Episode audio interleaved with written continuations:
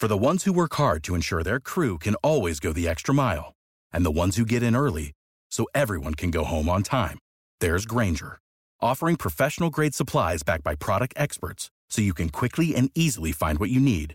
Plus, you can count on access to a committed team ready to go the extra mile for you. Call, clickgrainger.com, or just stop by. Grainger, for the ones who get it done.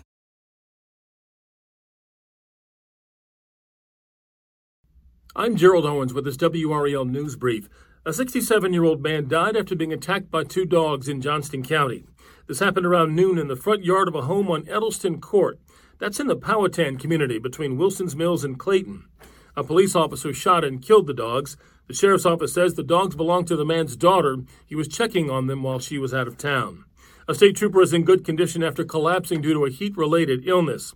This happened outside the Poor Boy General Store in Knightdale. Witnesses used his radio to call for help. The heat index today, or the feels like temperature, over 100 degrees. Several local communities are offering cooling stations to people who need relief from this heat. In Wake County, the stations will be open today from 8:30 a.m. to 5:15 p.m. at all regional public libraries.